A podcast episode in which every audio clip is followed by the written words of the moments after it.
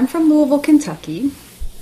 And I guess to say how my parents met, I have to go back to her first marriage. And I should say, she ran away from home when she was 16. She very much wanted to pursue men and have a family of her own, and she was rebellious. So she ran away to Indiana, and there she met her first husband. I don't remember how long they were together, but she had her first daughter with him. Uh, and it was his best friend that she met through him that became my father. So she got a divorce with her initial husband and remarried my father. He was in and out of prison. I'm not sure when their divorce finalized. It can't have been more than five years. She started redating pretty quickly after he went back to prison. They must have gotten a divorce while he was still in jail. She remarried when I was seven years old. I really don't remember him at all physically. From what I was told, he, he did one thing for my sister and I. That's something else I should say. My, my mother had two daughters with him. She'd said that he had bought a swing set and put it together with his own two hands. And aside from that, I don't really remember seeing him. You know, after he passed away, my mother gave me a box of letters that he had written from prison, along with a recorded tape from an answering machine that had messages. It was to my sister and I. We were still toddlers, so we didn't understand anything at the time. We moved to Denver, Colorado, actually, because he was being released from prison when I was eight. My mother changed her name. She had already been remarried for a while, but she changed her first name as well as her last. I started going by my new stepfather's last name. And it wasn't even a year that we were out here that we found out he had gone back into prison where he had overdosed on heroin and died of septic shock anemia. My mother was really distraught. I remember sitting by my closet door when she recounted what had happened to my sister, and they sunk to the floor together, they held each other, they cried. And they both looked at me and they said, You know, why aren't you crying? Why aren't you upset? Don't you feel anything? It's really difficult to summon emotion for someone that you've never really met, that you have no investment in, and is really just an idea. I had thought maybe there was something wrong with me. I had thought, uh, you know, what kind of a person am I? What does that say about me if I can be so cold and uncaring about someone that I share blood with? But when I got older and my mother was sharing more stories about how he had abused her, even the circumstances of my own conception, it became really difficult to empathize with the sorrow of his loss. Uh, what was a little disappointing was that when I was born, and for a few years, we lived in a house that was owned by his mother. And for some reason, she despised us from what my mother had said. You know, would call child support every now and then and say that, you know, my mother wasn't being a good mother, which maybe was true. But she did suffer from dementia later on in her life, so I'm not sure she was stable either. But eventually she kicked us out of the house. So I think it's it's not just a relationship that I'm missing with my father, but sort of an acceptance from his family. And I guess that was there at some point, and then it was sort of withdrawn. I was told that there was a trust fund set up by his father when we were born. We were both given these twin bears when we were born uh, by his parents, which I don't have anymore. And we don't have the trust fund anymore. No one knows what happened to it. My mother had said it was put in charge by my father's mother, and that she probably spent it all up. But it's something else just like his legacy that's that's gone forever, and I'll never know what happened to it. Well, my sister was extremely rebellious against all the men that my mother dated and the stepfather that we had later on, which is funny because he was so much more present. He was so much more of a parental figure than my mother ever was. when they married, he had said, Don't worry, I'm going to do the work, you know, you don't have to go to work. And he was pretty inconsistent in terms of being employed. Uh, we moved once a year or more, and he was always in and out of jobs. But he was always employed, and he did provide for the family. He came to every band concert for me, and I took to him immediately. I mean, I I wanted a father figure, and I saw good things in him, and that he really tried to make us happy. And he tried so hard to buy my sister over because she was she was always acting out against him. You know, if not uh, a passive disinterest, then a raging storm against him. But he would buy her CD players, you know, toys, and she just wasn't interested. She ended up following kind of the same path my mother did. She ran away from home at about 15 or 16, dropped out of school, actually hitched on a train and went to Indiana. Like, shockingly, like the story of my mother. She went to Indiana. I think she grew out of it a lot sooner. And she didn't search for father figures along the way like I did. I knew what I was looking for, that I wanted someone responsible and kind and trustworthy in my life. And she was angry. She looked for different things. And I don't know if I was spared that just because I felt less loss. You know, it was it was always an absence for me. There was never anything that uh, I had and then I lost. I had the love and trust of him that every child does uh, when they think their dad is Superman. Things started changing when I was, I think, 10 years old. His schizophrenia had started developing and becoming pretty present. We didn't know what it was at the time. But I remember all these strange occurrences that started happening rather frequently. He started hanging out with, you know, 19 and 20 year olds, doing drugs like mushrooms and acid, which can actually accelerate schizophrenia as well. And then just these very strange occurrences. Like I came home from school one day and there were, you know, 18 or 20 glass aquarium tanks in our living room full of different fish for no reason. I could not understand it. A couple days later, I come home from school and all the fish are dead on the lawn. Like they've just been thrown out in some strange rage. Their fights, uh, my parents' fights, became more frequent. Every now and then, my mother would tell me to hide in the closet with the phone and, you know, call the police for a domestic issue. But he was never really dangerous. He would break down and cry sometimes for, you know, I'm not sure what the reason was, and I would try to comfort him he was very childlike, actually. I guess he was pretty inconsistent now when I think about his work history. I know he cheated on my mother. But I thought he was just such a good person because he cared and he was emotional and he cared what I thought. And that was so rare, it seemed, among adults. My mother had a history of, you know, putting me down. Sometimes she would make fun of me, call me names, and he never did that. But then towards the end, you know, when schizophrenia was becoming a problem, and I think my mother was just done with it, you know, she called for a divorce, sort of coerced my sister and I to write letters to the judge that said we didn't want to see him because he was a danger. Of course, my sister had no trouble with that. She was happy. I was brokenhearted, and he had nowhere to go. I remember passing him for a few months.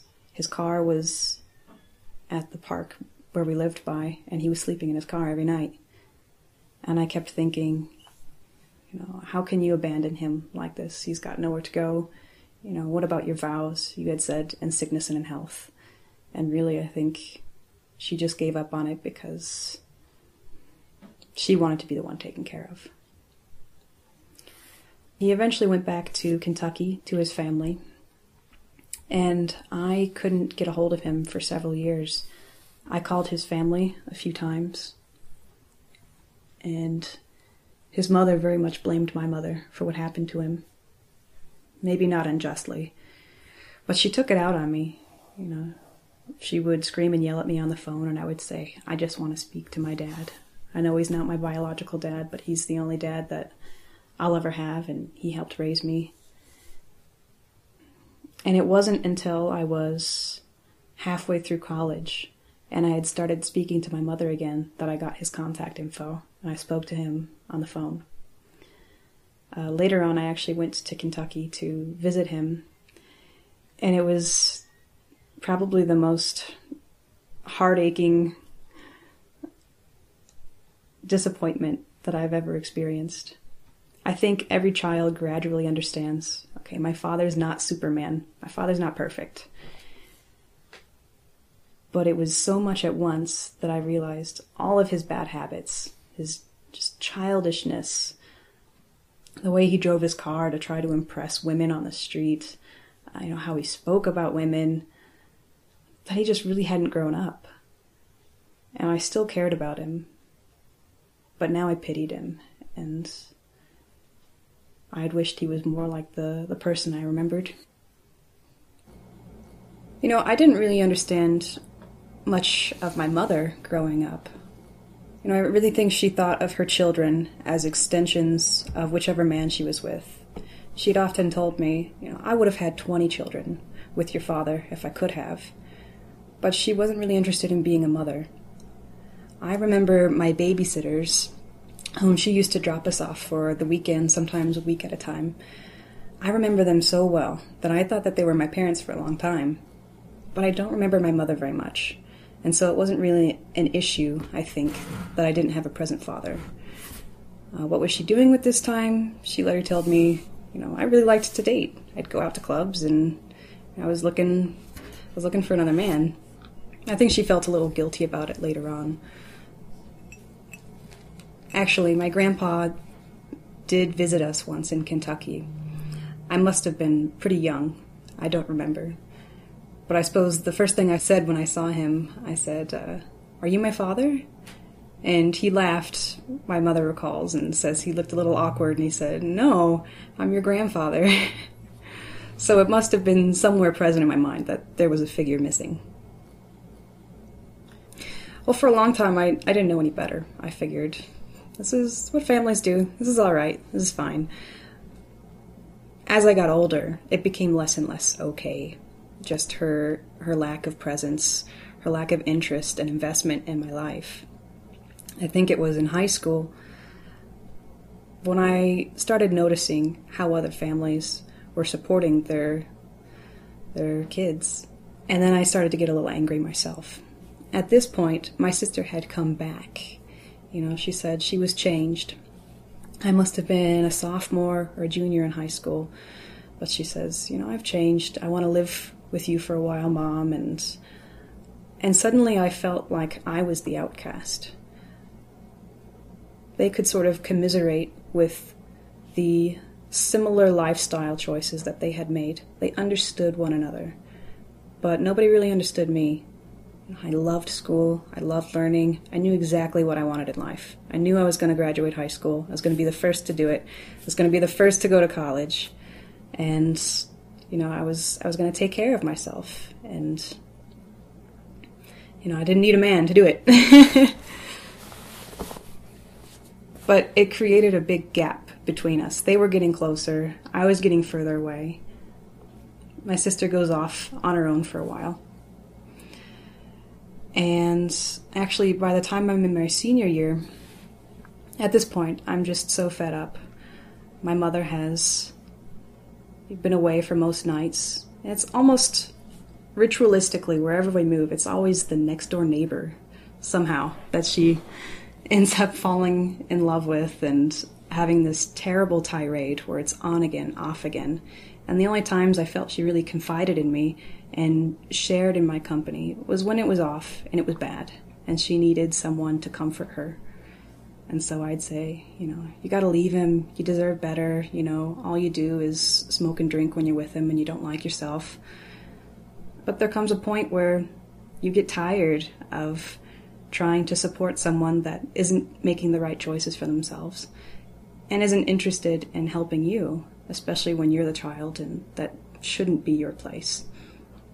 So I think it was around my 16th birthday when she was with the neighbor, and my friends were there with me, and you know, I had cleaned the whole house. I was so happy to have friends over, and my mother had said something like, "I wish it were your birthday every day, and then you clean the house."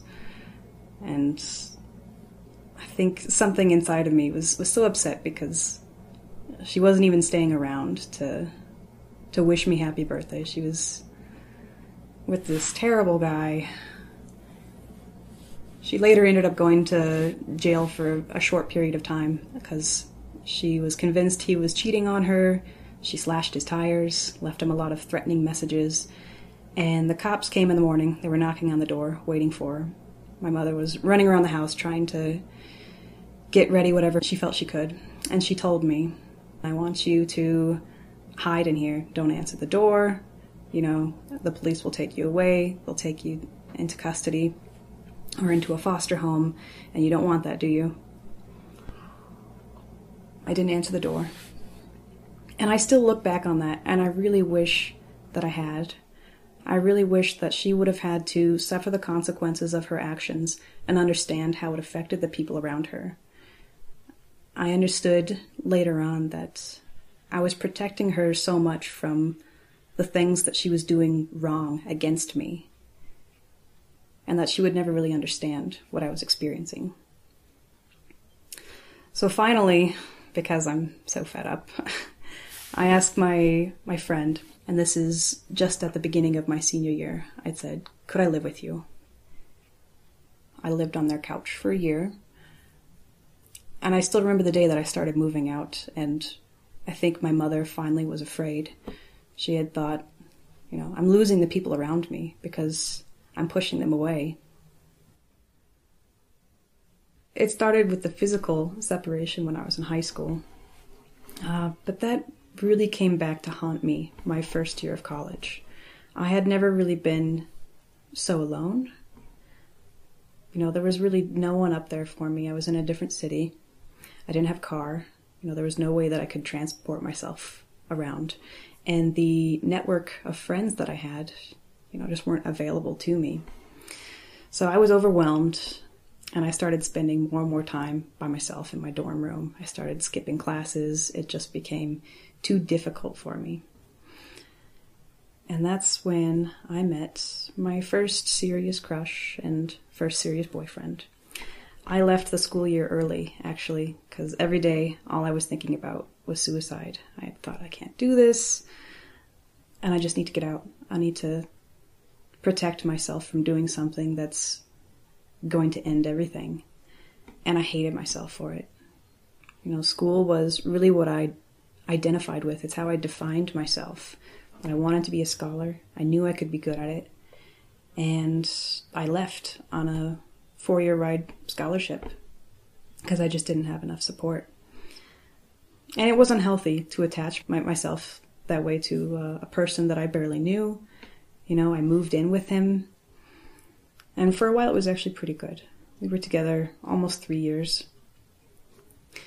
And then it started going south, and, you know, again, I had nobody. I had nobody to turn to. So I I opened that old chapter of my life and I reached out to my mother and I had said, you know, this relationship is ending. I have nowhere to go. I don't have enough money to start on my own. I'm still in school. And she had said, you can live with me. You know, we'll get a two bedroom apartment and, you know, I would like the chance to make up for the fact that I didn't help you enough when you were a kid. So we did that for a while. And then I started really being able to see the logical fallacies and how she manipulated conversations, the relationship. She really wanted to be a victim in every situation. And then just the communication tactics that she used extremely passive aggressive, you know, or she would be silent and really angry towards you. All these facial features that she did, like jutting out her lower jaw when she was upset, that really just still make me on edge. I'm so anti confrontation that it makes me sick to my stomach to have to try to appease this. But uh, what it was that really caused the end of us being able to live together was as simple as a dish in the sink. Uh, my mother's always been a neat freak. In fact, I remember once when I was a kid, she had said, you know, if there's anything on the floor in the morning that you kids haven't cleaned up, I am donating it all. And she did. she put everything in a black trash bag, and we had no toys. And we took her seriously after that. And I've always been a neat freak after that. So she sees this bowl and the dish, and she just throws a temper tantrum. And I am trying so hard to control myself, to control my breathing, to not start crying. I'm thinking, we can fix this, we're adults. But she wasn't having any of it. She wanted an argument, and she wanted me to be wrong. And she started pulling out things about my father. You know, he raped me, he abused me, you know, he pushed me down the stairs, and that's why I went into early labor with you. I felt like she was telling me these things to punish me. You know, I'm not sure exactly what she had meant by telling me these in the middle of a fight, except that she wanted to hurt me. I decided to move out that very same day. I even called for a police escort. I had said, you know, she has a history of violence. She's an alcoholic. Uh, luckily, she stayed in her room the whole time while I moved out. I called my friends. They've always been there for me when I need them in an emergency. So, two friends come over, they help me pack everything up, which wasn't that much, and put it into my rodeo. And then I was staying, you know, between friends on couches.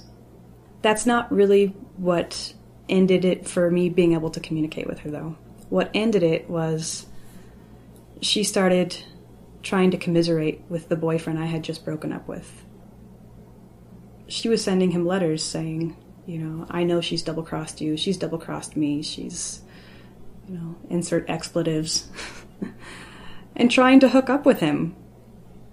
And it was just so unforgivable.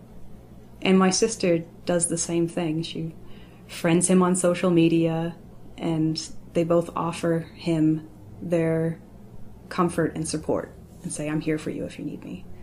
And nobody said that to me. I tried writing my mother a series of emails. I think very long and hard about how I craft the wording in my emails. You know, I used words like egalitarian. I want us to be egalitarian towards each other. And in the end, it, it really didn't mean anything. She was furious and instead starts insulting the language that I use, saying, You think you know so much. You think that because you went to college, you're better than me. You know, it's obvious she was suffering from some self esteem issues when it came to education. And I was just trying so hard to, to make things right, but she wasn't interested. You know, she wanted to be the victim. So finally I decided, you know, I'm not going to try anymore. And you know, she really did push away everyone. What's ironic is that shortly after my sister went through the same experience, she went through her first divorce and had said, you know, Mom, I have nowhere to go. You know, you've got the second bedroom. Could we be roommates for a while while I get on my feet? And it was the exact same thing somehow that happened. It was about dishes, that she freaked out, and my sister had to move out, and my mother made a pass at her ex husband. As I'm getting older, I notice more and more facial features coming out that remind me of her, and it, I really hate it. and I wish I could change it. Even things as small as the way I clear my throat. It sounds just like my mother, and I hate that. That's that's not something I can decide on. It's it's something that's been given to me. And I know there's things that my father must have given me too. I'm the only one in my family with brown hair. I'm the only one with darker skin and you know, more stoutly built. But I can't help but feel that I've gotten a lot of bad traits from both sides.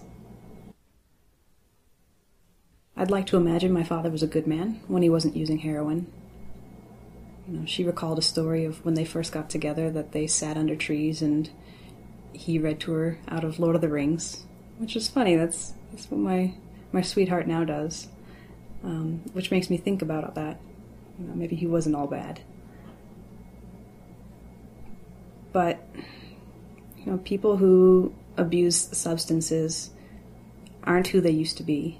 So I think even if he were alive, unless he had somehow cleaned himself up, I wouldn't want to know him.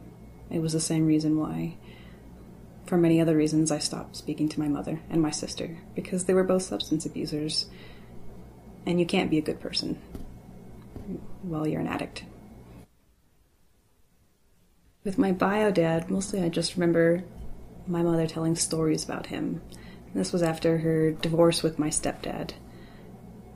And she really seemed to like to reminisce about him, although I can't imagine why, being as whenever she was angry, all she would talk about was how he abused her. She had a few photos of him. Mostly they were from behind, of him shirtless on a canoe, fishing, very much like the backwater Indiana man he was. you know, she says that with his last sentence, both my sister and I were there, and that he was in an orange jumper and shackles. And he held us on his knee after he had begged the judge, you know, can I at least hold my children again? And my mother had told me this story so many times, and maybe I even dreamt of it. And I get the feeling that maybe I remember part of it, but sometimes you, you don't know. Maybe it's it's been suggested so many times that you can just imagine it. But I guess aside from that possibility, I don't have any firsthand uh, memories of him. You know, with my stepdad, I've got I've got plenty of memories. Um, he used to do this silly radio talk show voice sometimes that would always crack me up. Welcome to 92.3. I mean, he was such a kid, and maybe it was because that I was a kid that I thought he was hilarious. I guess I remember more good things than bad. I still speak to him sometimes, um, mostly through chat. I think it's nice to be able to keep a little bit of distance. Uh, he was trying to convince me to move out there to take care of him. And it's difficult to think, you know, how much do I owe my parents? What should I what should I give up for them? I still haven't resolved it. Um, I think every child feels a certain amount of guilt that they should be doing more. It's, it's difficult to say. You know, on the one hand, and he gave me something in my childhood that nobody else could. But on the other, I don't think I'm equipped to be able to help him the way he needs help. And my father did want to see us while he was in prison. That was actually on his recorded tape that I received after his death, you know, saying, I, I hope you'll bring the kids by. Uh, my name was always last. It was almost like he couldn't quite remember my name. and I'm not sure how important it was to him that he had children. But he did remember us, and he wanted to see us. I mean, I was older when I received them, but for a while I, I carried them around with me as if it was some secret token, some, you know, forgotten message that someone out there cared for me and, and loved me and wanted to know me. And I guess I became disenchanted as I grew up. You know, it was it was the letters from someone who was in the prison system and probably looking for any outlet and any communication that he could receive. I don't remember much of what they said.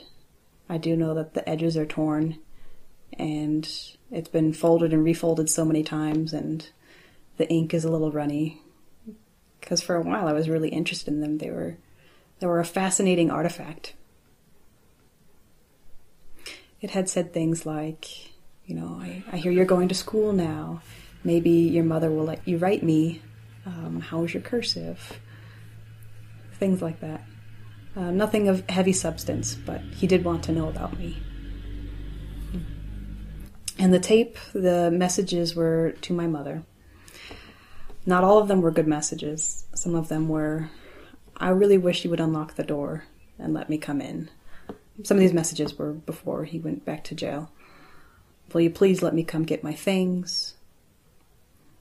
Tell the girls I love them things like that. Yeah, most of it sounded like squabbles between him and my mother.